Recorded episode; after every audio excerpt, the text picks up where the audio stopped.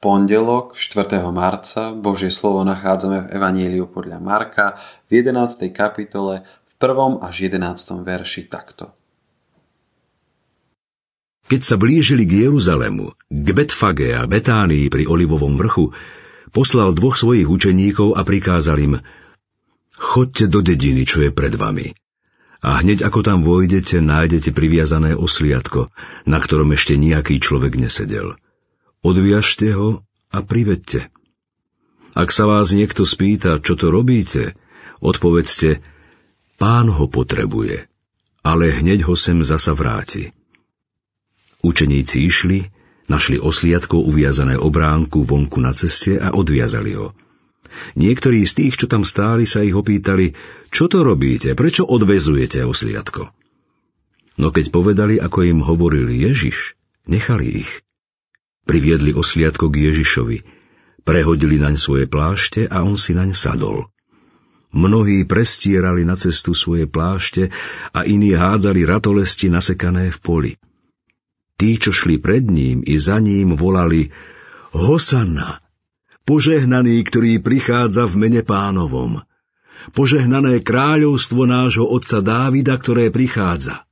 Hosanna na výsostiach.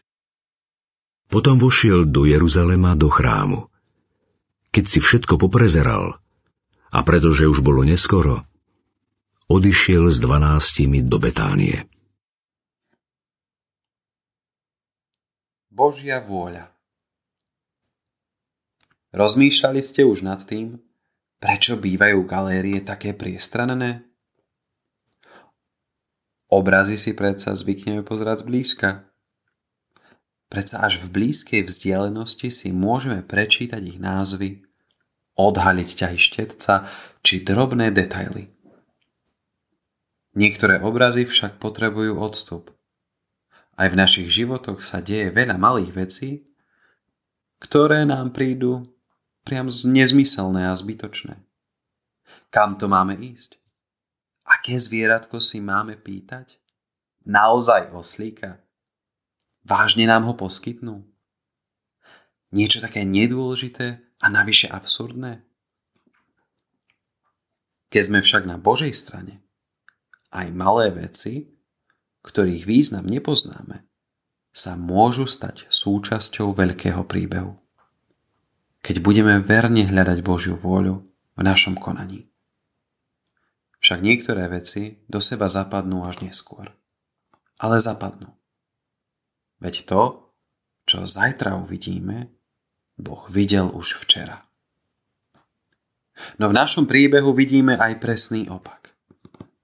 Pre ľudí, ktorí prišli klásť ratolesti pred pána Ježiša, ako by všetko bolo jasné a zmysluplné. Vidia jeho triumf a stávajú sa jeho súčasťou. Mnohí však v týchto okamihoch nepochopili, a ich predstavy boli milné. Tí istí ľudia sa už o pár hodín stanú temnou súčasťou toho najväčšieho príbehu. Hľadajme teda Božiu vôľu pokorne, celým srdcom a celou mysľou. Amen. Pomodlíme sa. Bože, ďakujem, že riadiš svet múdro hoci to my nie vždy chápeme. Odpusť, že prehliadam veci, ktoré ma chceš naučiť. Oživuj môj duchovný zrak, nech chápem Tvoju výchovu a príjmam ju s radosťou. Amen. Dnešné zamyslenie pripravil Pavol Trúsik. Modlíme sa aj za cirkevný zbor Komárno.